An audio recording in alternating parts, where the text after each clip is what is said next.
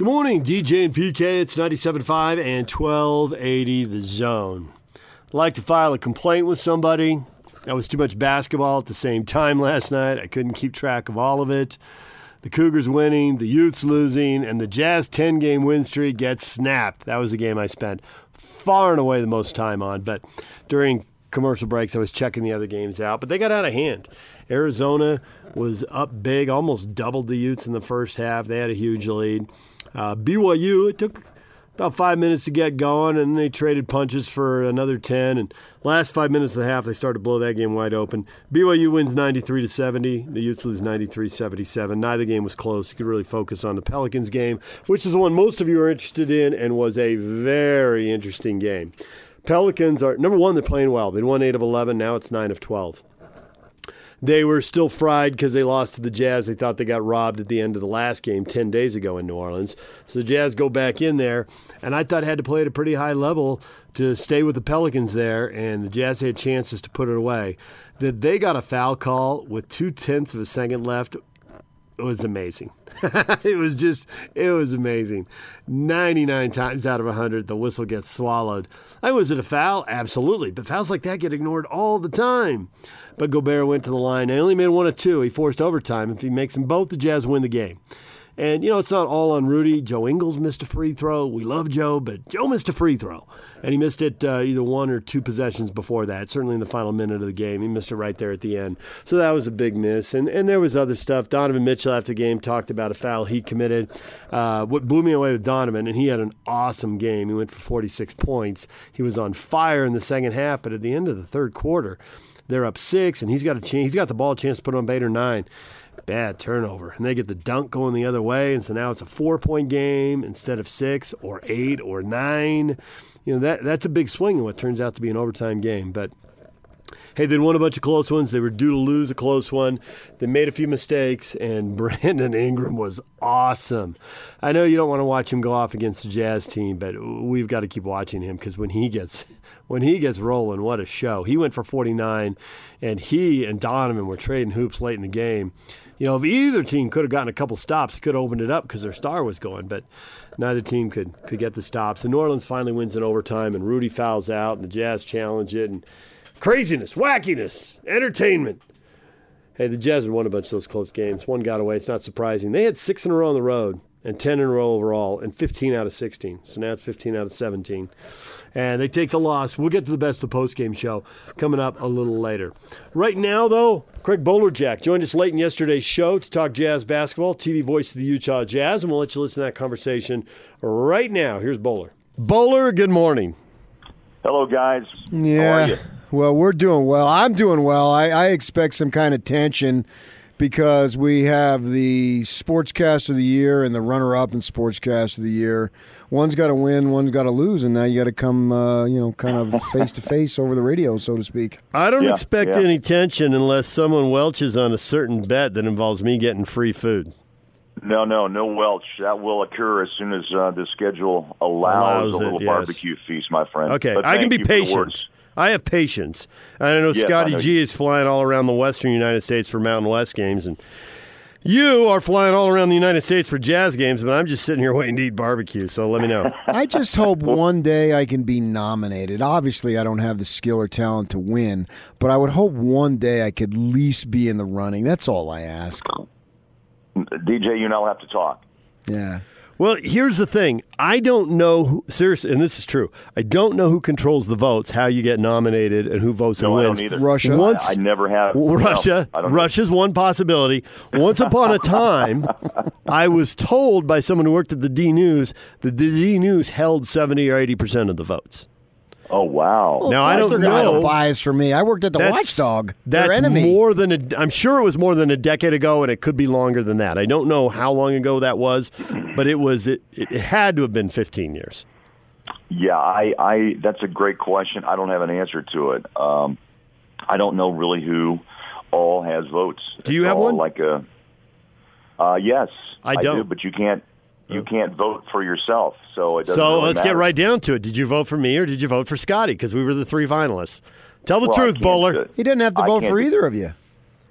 No, I, I left it empty.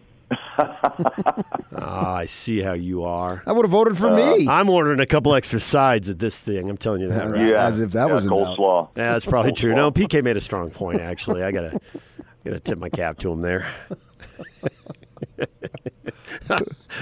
if you'd voted for me, I would have ordered the sides anyway. Who are we kidding?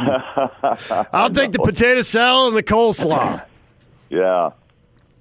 We'll have to find a day that all the, the moon aligns and Well, and, you know, after the Jazz sweep the NBA Finals, obviously, I mean they're not losing. there you again. go. yeah, let's I'd make say quick work of it at that point. extremely well. I, Gotta it's an amazing run of ten Yeah, we're talking. and fifteen to sixteen. We're talking about you know this midway point of the season is here. Who is MVP of the team? And to me, I think it's unquestionably Rudy Gobert. You know, uh, maybe a month ago I would probably not agree, but the way that he's played uh, the last 20, uh, it's been so impressive uh, on both ends of the floor. PK, um, you know, there's a lot of a lot of guys that need a piece of that uh, MVP trophy, but I think too that you know, Donovan has been solid, expected. Bogdanovic has fitted in this team much better than I think all of us thought, uh, and his athleticism is a, maybe a surprise. I, he's more multidimensional uh, than I maybe even I thought when I saw him play in Indiana. And then you've got names starting to pop up.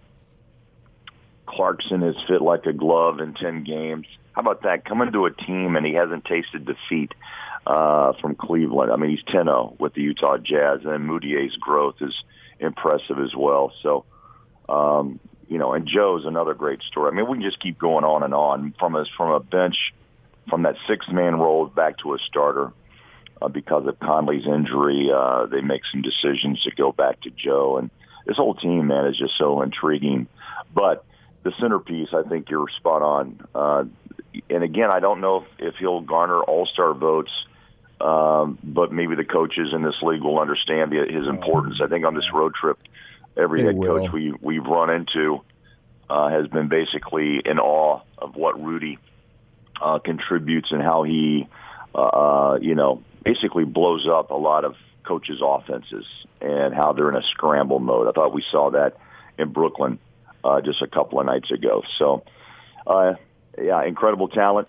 Uh, maybe starting to get a little bit more offensive minded as well, and maybe trying to improve his shot selection. He's showing a little bit more of a, of a deeper skill set too. So we've had a couple people say, "Hey, there's a different hero every night on offense," and I think that's because every team decides who they're going to leave open, but that person is capable of making them pay. So if you just run the offense, and Joe always talks about don't you know decide what you're going to do, don't try to score a bunch of points, just make the right mm-hmm. basketball play on any given night. Rudy might be open for the lob, but they might be bringing a third guy into the lane, so there's no layup and there's no lob. So then it's which perimeter shooter is open and has a big night. It feels like they've got it figured out, but it feels like also there's always another adjustment coming. But I don't have any idea how someone's going to adjust to this when Rudy's going to make every dunk and there's four guys who shoot over 40% from three. It seems like there's nothing left for a defense well, to do. But hope they know, miss. Matt and, yeah, Matt and I talked about that, and Big T and Alema. you know, we we got into discussion, and there, I think this is one of the most dangerous teams right now. And they, and you know, again, weapons uh, are aplenty. Uh, the Clarkson acquisition, Mudiay's growth, George Niang getting more minutes. You know, those are other guys that have three point ability, and George has proven that. And then there's Royce O'Neal that plays really uh, one of the better just young defenders in this league. Doesn't get a lot of accolades, you know, for scoring because that they don't need him to. He's he's a defensive specialist, but uh, can fire in a three point shot as well. So yeah, to your point, DJ, uh, I think it's a scramble mode for most defenses. And when the Jazz are on, and they are right now uh, with the perimeter shot, then it's an unstoppable offense. And then they also give you effort on the defensive end. Uh, it's it's a dangerous uh, combination. Um, I think again, the passing, the assists are up, the turnovers are down, uh, and that's another another indication. You know, and I know it's overused, but connection, comfort, communication, use whatever word you know you want to describe it. but I think those couple of numbers there kind of indicate the Jazz are finally understanding how to play this game, uh, you know, together uh, with this this team constituted, uh, and I think those those la- those numbers, uh, especially the turnovers, they were they were getting ridiculous at one point earlier this season. Uh, Uh, you know, multiple turnovers on multiple possessions, and now it seems like they're just taking care of the ball and they know where to stick and know where to pass, and and they're hitting shots too, which makes a big difference. So when you speak of this togetherness on offense, which is obvious, you know, anytime you compliment Joe, he wants to punch you in the face. He just won't have it. It's all He won't about have it. Nah, it's all about the team and whatnot. Although I'm getting sick of him with the all shucks attitude when he's playing at this level because he's a bona fide NBA. I wouldn't put him at the level of a superstar, but you know, you can go the next level because he's right there. So how much of this cohesiveness uh, can be attributed to Joe's improved play. And we asked him about this when he was on the show, but he was quick to make sure that it's not at the expense of Conley. It's more about Joe playing better. Yeah, you know he won't talk about that, and he is. Uh, I know it's the all shucks, and he he kind of gets a little you know snippy with the media, and that's good, man. That's Joe. I mean, that's that's the way he likes it, and that's the way I think you know again motivates himself. Look, he makes the first three in Brooklyn the other night, and he and he kind of glances over at the Nets, and you know gets teed up uh, shortly after.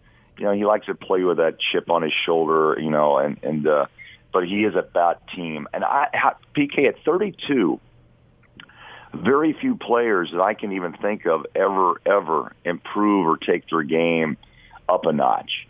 And that's where Joe Ingles is right now. Usually you have peaked at that point in time of your career, and maybe you're just playing kind of solid ball until 35 hits, and most guys are out of the league. But uh, yeah, it's an amazing story uh, that Joe Ingles continues uh, to improve, and he looked like he was. Um, I don't think he would admit it either.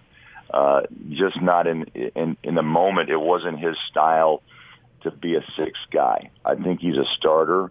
These guys give him opportunities to be a playmaker, and he likes that as well. He loves to maybe get that ball into Gobert with the pick and roll and pick up. Look at his assists. I mean, he's nearly five a game, and that's crazy. I mean, you know, for a guy, uh, you know, of all the things that he does, but man, he just gets it. PK, uh, he's just a smart player, and I'm with you. Not at the superstar level, but man, I'd say there's nights that I would put him as an all-star. There's no doubt. He, he's multifaceted. I, I love watching him play. See, I think his improved play, and I think that the drop in turnovers goes back to the change on the bench. I think that guys on the other team were able to gamble defensively because the Jazz had a couple non shooters on the floor that you could leave. They were able to double because of that, and now you can't. And there's a guy wide open, and he can make a shot. And I think that's been the biggest change, and it's enabled Joe to play better because Joe couldn't score because there were three guys in the paint and they weren't leaving him.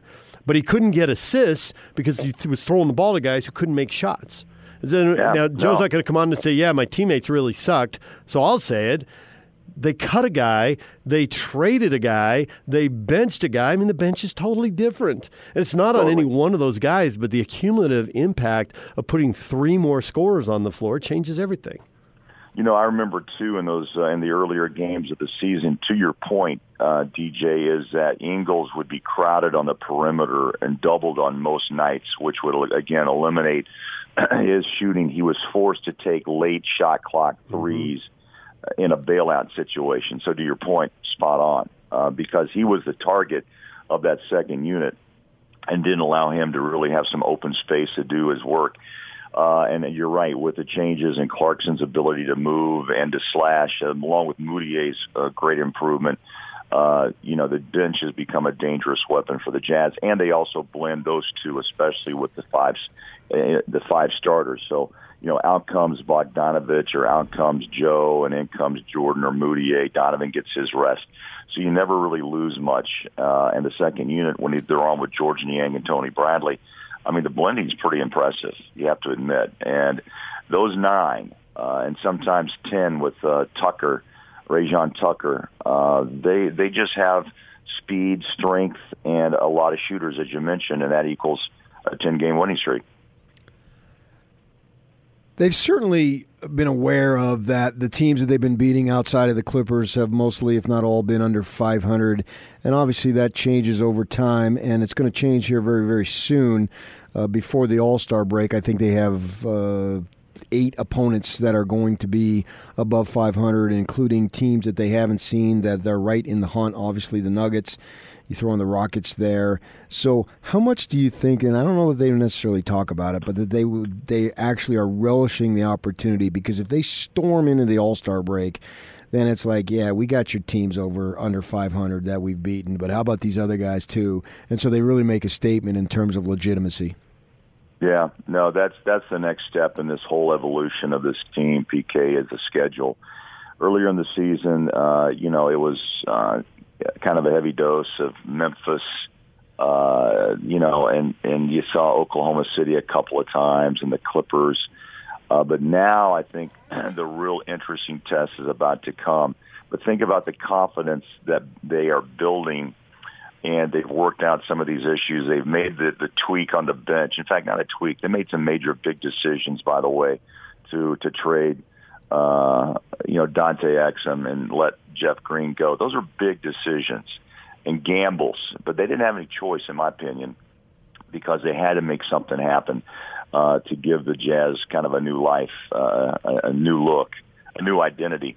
And now the, the the schedule comes into play here, as you're right, before the All Star break. In fact, next week uh, when the Jazz get back, you start to finally see uh, the Jazz play Denver, right? you see them play the Houston Rockets. Have yet to play them this season, and so uh, it's it's going to be a test for the Jazz. And finally, the critics out there will say, "Yeah, this soft schedule, you should be winning." Well, okay, but they're also dominating right now. So now the test is, can you beat the elite teams? Allegedly, the elite teams, with the Jazz are now building to be one. Those are going to be great head-to-head uh, matchups and I think those will answer those games will answer some questions that everybody's uh, kind of been pondering for the last uh, you know three to four weeks. By the time we visit with you next week, the Indiana Pacers game will be in the background and uh, have already been played. I'm curious because I always say this, and then PK always mocks me. Pros don't think like that. Do you think the Jazz, because they've lost, and I don't really care your opinion on this, but I know that you know the guys better than we do, and I'm really curious what you think they would tell you. Do you think they've circled this one a little bit and they're bitter because the Pacers have beaten them three times in a row over two years by some pretty big margins? Or do you think it's just another game? Indiana's pretty good. Here we go. Now, you guys know athletes. They will tell you, look, one game at a time. But in reality, that's the motivator. Uh, they understand it. They know. Uh, I mean, I, I, I, you, you and I, all three of us, we've we've sat and talked to professional athletes and even college athletes. Uh, who usually don't like to show their hand, but down deep, that's what it's about. I mean, it's about rivalry. It's about let's go. This is, you know, we're not going to have this. Yeah. Yeah, Bogdanovic, let's be honest, that means something to him. I mean, it has to. Uh, he goes back and it's, you know, it's a high five and some of the, a lot of those teammates were gone too. A lot of these teams, you know, here's the other thing too I've realized in the West especially.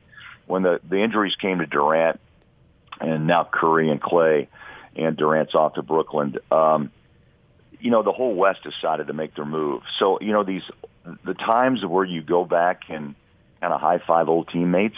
This particular year, there's not a lot of guys that that were playing with them a year ago, and so sometimes you lose a little bit of that, you know, of that "hello, I'm back" type of feel. The crowd remembers you, but the teammates are all totally they're all gone and dispersed to other teams, uh, and so you know that impact doesn't have as much. But still, I still think it plays into, into their hands that look, yeah, we know we've been beaten and beaten badly.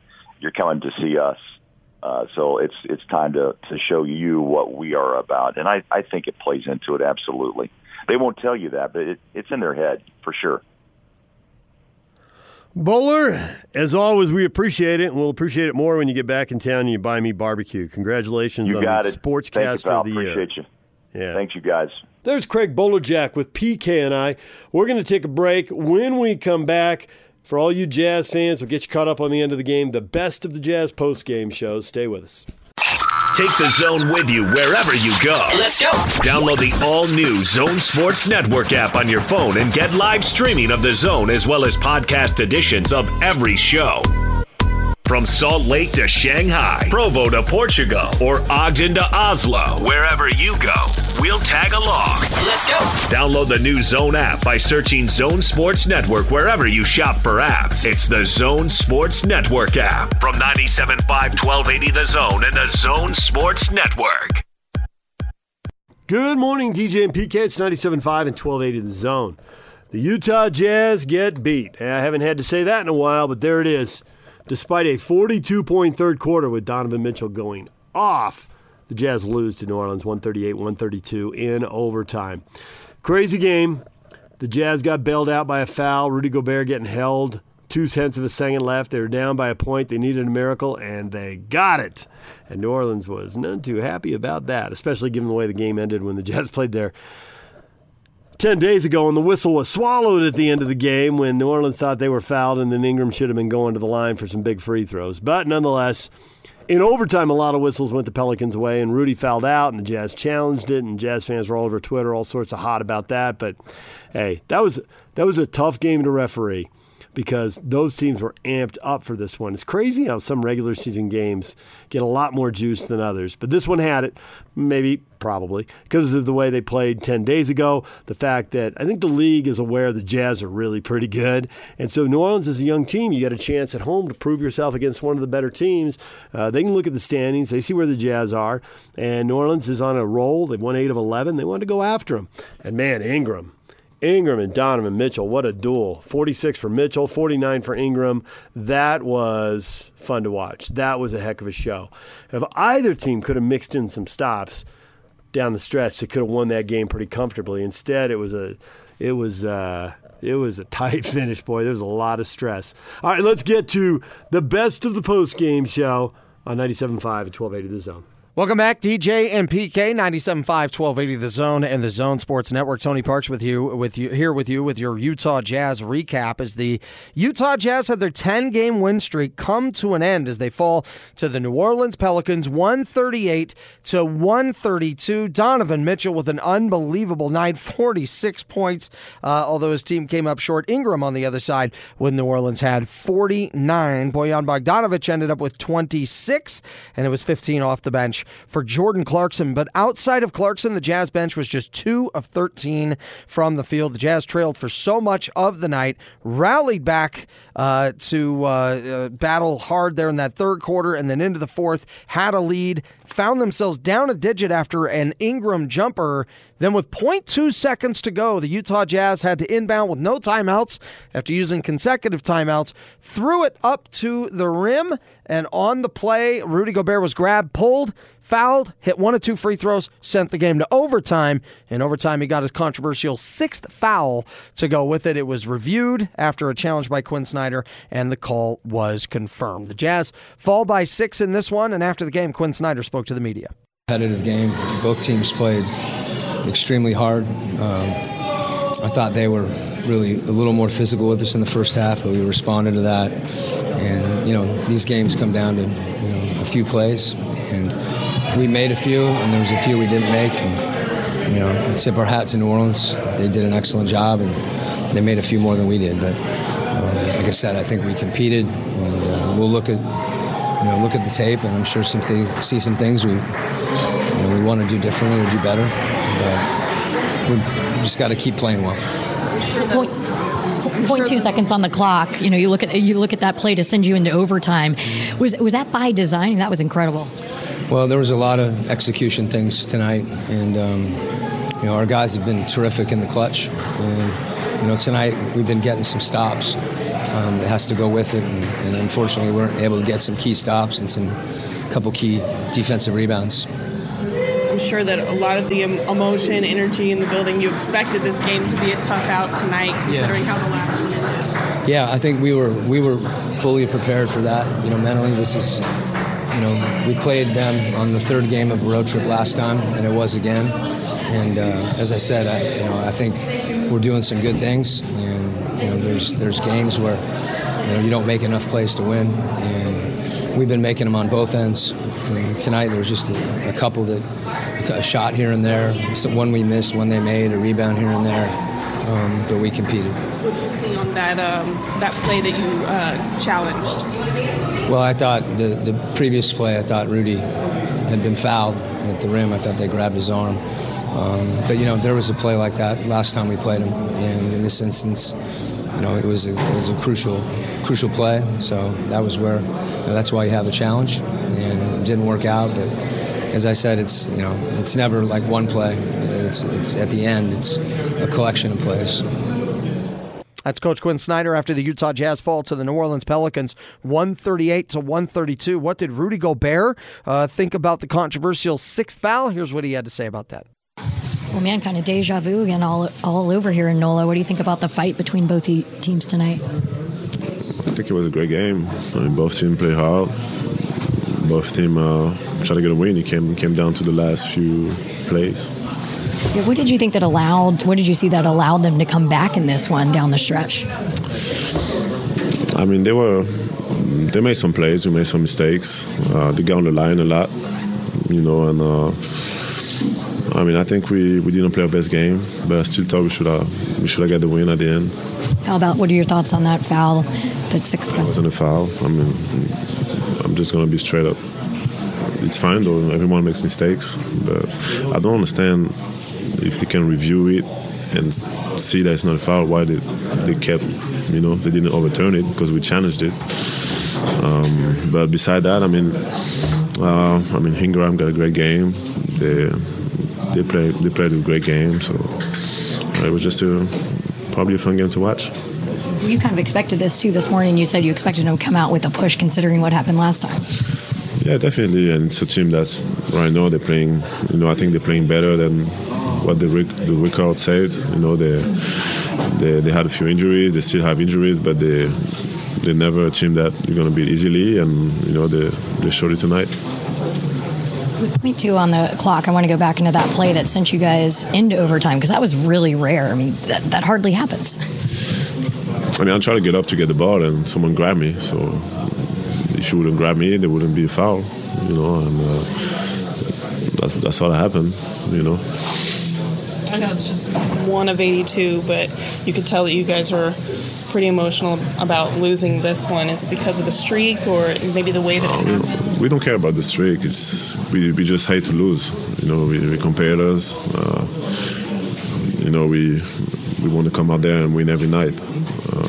When you lose, and when you lose like that, you know, you, that kind of game when you know you it's one rebound, one call, one call, one shot. You know, you you have a lot of regrets, and uh, it's part of the game. You know, we just gotta get ready for the next one and put this one behind us. Rudy with some interesting comments about not caring as much about the win streak as he did winning the day. And that's what the Jazz tried to do, but fell short in this one. Donovan Mitchell had some interesting comments after this one. 46 points on the game. Really made some big time clutch plays time and time again. Was 16 of 34 from the field. Did miss his final six shots, but here's what he had to say at the end of this one obviously upset when you first came back into the locker room. What exactly was it that was at the forefront of your mind right after the game ended? Um, you know, first off, got to give credit to them. They they executed and played a hell of a game. But you know, I think that game was a winnable game for us, and um, that was really what. Uh, was at the really at the uh, in front of my head. Just you know, um, that was a winnable game, and um, it's tough to lose one, but yeah. Donovan, what makes this one uh, so tough? Um, like I said, because we definitely feel like we could win that one. You know, I definitely feel like we could come up in the end, but we've been in so many games like that. We've executed so many times down the stretch, and give credit to them. They they executed as well. Brandon Ingram played a hell of a game, and um, we'll bounce back. How tough was it after Rudy went out? Uh, it was definitely tough. You know, I think uh, the biggest thing for us was just you know the, the little things. You know, shots maybe didn't fall, but you know my foul each one more little things that we can control. Um, you know, I think you know we weren't expecting much. You know, after after the uh, fourth quarter. You know, from from the refs, so we just understood it was going to be a physical game and we weren't going to get much, but we, we played through it. And sometimes you know shots come, sometimes they don't. Did you see the play where the that Quin challenged? Um, I didn't think he fouled him, but the ref said he got him in the legs. And you know, at the end of the day, we got the same. We got a call we came here. We didn't get this one. You know, it's just a matter of what they want to call, and uh, they made that call. And I don't, I don't necessarily agree with it, but you know, it is what it is. How crazy is it that just 10 days ago you guys are here and it ends like it did and now today? Yeah, you could tell by the way they played. They kind of had a they had a familiarity with our plays, with what we do. You know, they they did a good job. You know, but we also executed when we needed to and found ways to get going down the stretch. And uh, fortunately, to pull it out. So there you have it. The Utah Jazz fall to the New Orleans Pelicans, 28 and 13 now on the year, 13 and 10 on the road. The Jazz will return home for the home game tomorrow night against the Sacramento Kings. As always, the best place for Utah Jazz basketball is right here on 97.5, 1280 The Zone and the Zone Sports Network. There is the best of the post game show. When we come back, we'll switch gears, talk a little football. BYU football coach Kalani Sitake joining PK and I. That's next. Take the zone with you wherever you go. Let's go. Download the all new Zone Sports Network app on your phone and get live streaming of the zone as well as podcast editions of every show. From Salt Lake to Shanghai, Provo to Portugal, or Ogden to Oslo, wherever you go, we'll tag along. Let's go.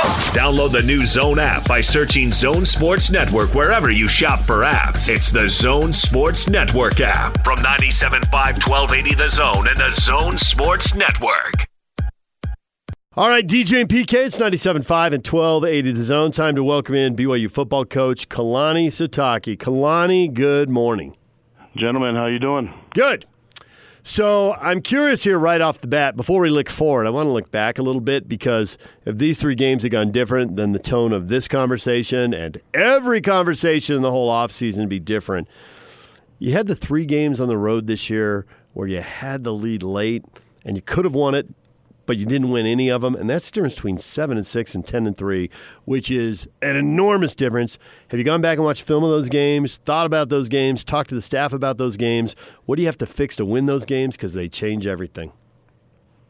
Yeah, I mean, I, think that's the uh, the natural thing is after a season to evaluate the entire um, the entire year of 2019 and and my job is to try to figure out a way that we, we can have a lot of consistency as a team, and uh, we lack that, and that's my number one responsibility this off season. And you know, going into this off season is going to be different. I, I don't I don't believe in just um, staying status quo and and and uh, and, and hoping for for better things to happen. I believe you got to get to work and um, you know, this off season we're doing things different than we did uh, the, the previous four. You know, so I think um, just looking forward to our guys playing. I think it helps out having um, some return uh, experience, uh, returning players, and having guys that, are.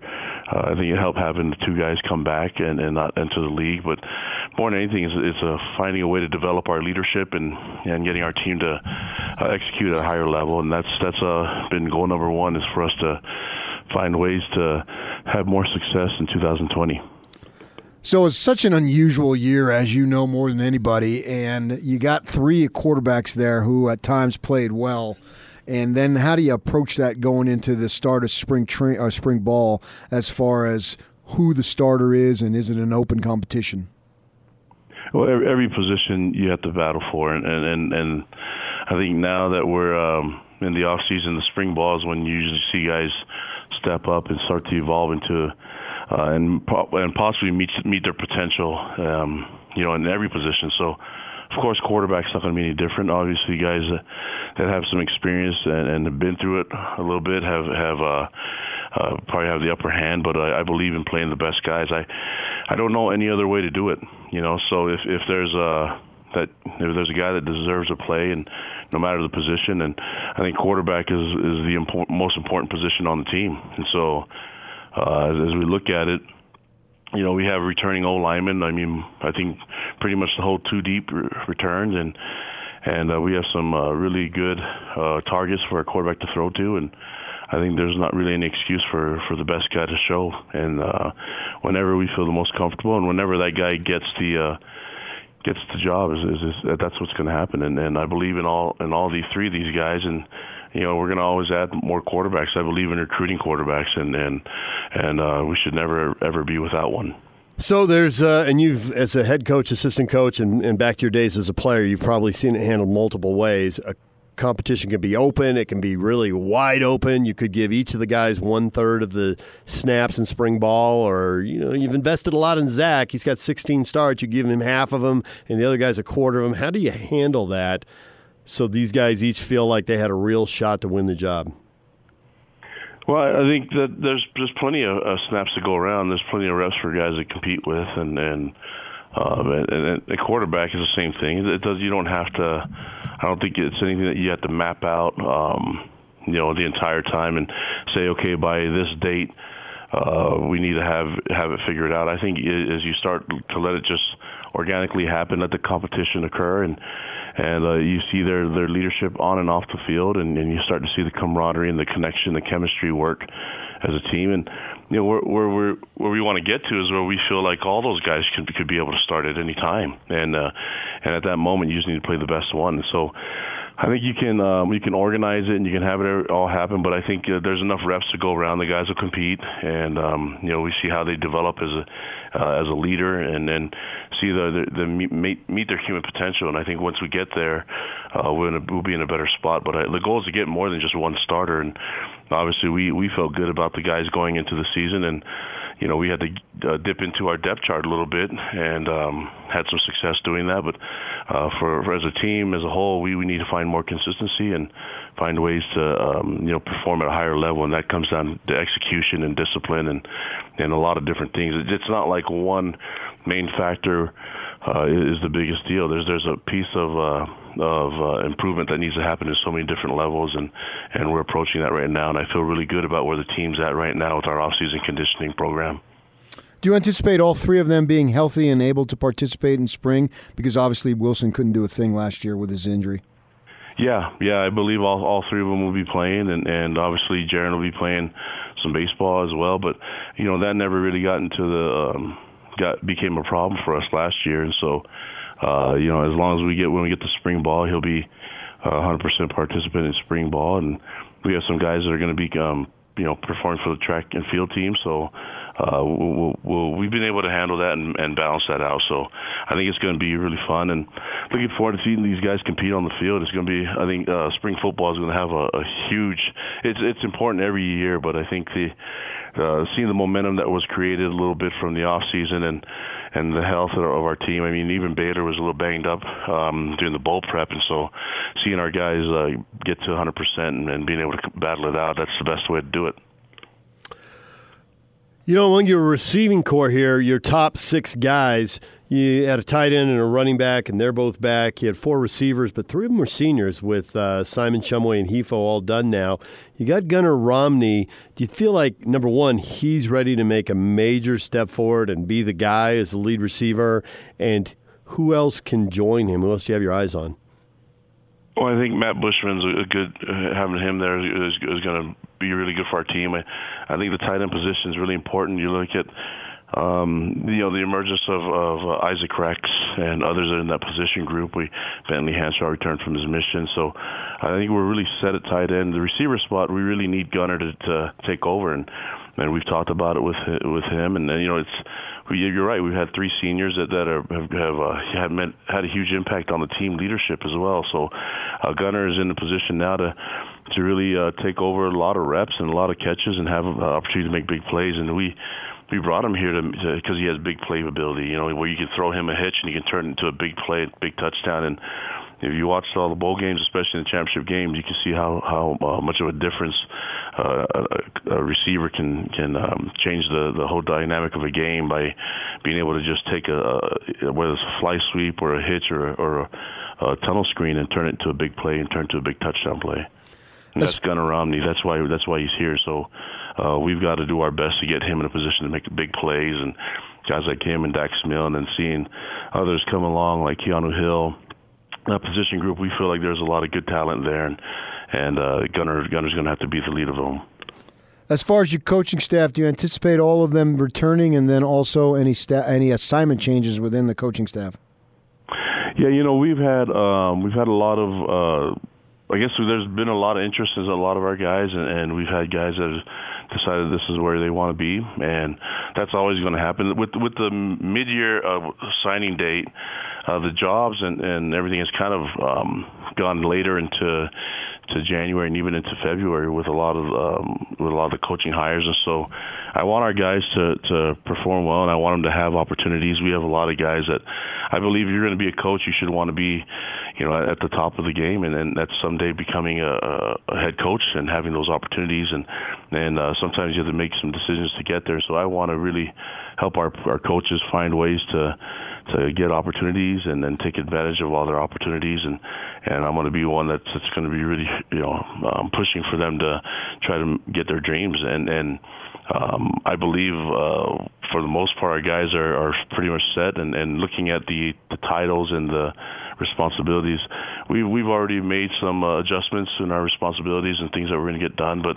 uh, I don't think it's uh, really anything to go out there and advertise right now. I think we're gonna we have some things that that, are, that are, we've done within the program that's going to help our our team uh, function well on offense, defense, and special teams. How much of your recruiting is all set, and how much your recruiting still has to be done with a February date? I think for most of the part, we we have we have a few guys that, that that we're still trying to recruit, and obviously I can't name those guys, but right. you know, uh, um, going into the recruiting date, we knew that um, the date, December signing day, would allow us to uh, just keep the guys that have been committed for us for a long long time to just get get the recruiting over with, and and uh, you know, it's it's weird that that extra time uh, when when the whole recruiting process happens, a lot of different things could happen with offers from other schools and guys uh, courting your guys basically. And I think I think we've done a good job. I like the the character in our players. I like the the potential, and and uh, you know we we have guys that can come in and, and uh, that we've signed that can come in and play right away, and that's that's important for us. You know, you're looking at the amount of uh, underclassmen that we've had gain valuable experience throughout the season uh, last year. I think that's going to play pay off huge dividends of being uh, allowing us to have guys that have game ready um, experience, and you know the, the, some of the freshmen and sophomores that played this last year is going to be really important when they make this transition going to the 2020 for them to not be um, you know kind of caught in the, the the the spotlight of it all, and then now being able to just uh, have some uh, you know familiar feelings with traveling with being on, on you know in, in the hotel night before games and, and being able to balance their school and academic the academics and the and the rigors of the football schedule. So I think it's going to work out really well for us, and then really looking forward to to this leadership and everyone taking over. And I'm just excited for our fans, and and uh, I love the fact that we have Khyiris and Matt Bushman returning. That's going to really help us out going into 2020, and looking forward to the stuff that we've already done so far in January. Seeing the way these guys have approached the off season, uh, there's a huge sense of urgency from them and from the staff, and I, th- I think it should be a, a fun year. Do you anticipate adding grad transfers? That's always um, I, guess when you talk about recruiting, you were always open for everything, right? So um, it, it's one of those things with a transfer portal where uh, one day it could change if a kid enters a portal and fits our, our our academics here, and then fits also the, the the student lifestyle. So I think that's always um, it's always a possibility, and then we have to be able to plan ahead and, and keep a, a, a few spots open just in case. So yeah, that's always going to be in the mix, and that's way different than it's been in years past with the transfer portal. But I think it's good for college football. So if you don't have a running back come your way like you did in the transfer portal a year ago, where you brought in two guys, are you set at running back with who you've got? Yeah, I feel good about it. I mean, you know, if we can keep keep our guys healthy. I mean, we have, we've we've seen a lot of guys play that running back position, and but I feel like uh, Lopini Katoa is in a good spot now, and and and has had a lot of valuable game time experience. Uh, you know, uh, so I, I think he's gonna be in a, in a really good spot. We saw Tyler Allgeier, who moved from from running back to, to linebacker and back to running back has uh, have a huge impact in games and and uh, his style of run is, is is dynamic and then you know Jackson McChesney's coming back from uh, he's still got his mission legs uh, that he's working out but he's got tons of speed and potential. So we feel like there's a lot of guys there. We'll get Sione Finau back and to get him healthy. And and uh, we feel like we we've seen some guys that that are on our team that have uh, that are, are young and, and up and coming. And so uh, you know you never plan on using that many running backs in the season. But um, I'm glad that we have a, a good system and our guys are able to step up and make big plays, and that also helps having a, an O line that has tons of experience and be able to get out there and, and open up some holes for them. Last thing before you let you go, are you going to make any changes to the defense next year?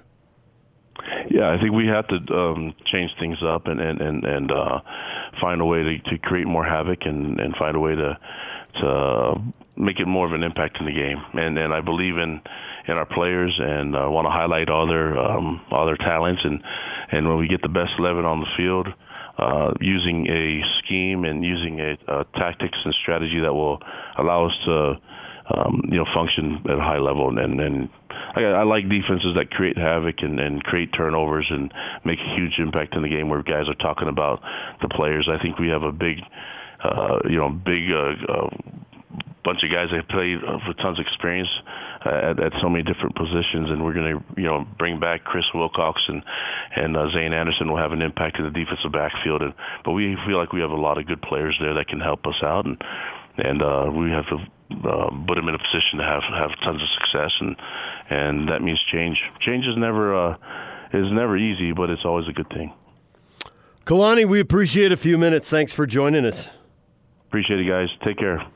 There's BYU football coach Kalani Sitake. When we come back, what is trending? All the headlines: the Cougars, the Utes, the Jazz, the Nuggets, and the Warriors. How about that game? We'll get to all that coming up. Stay with us.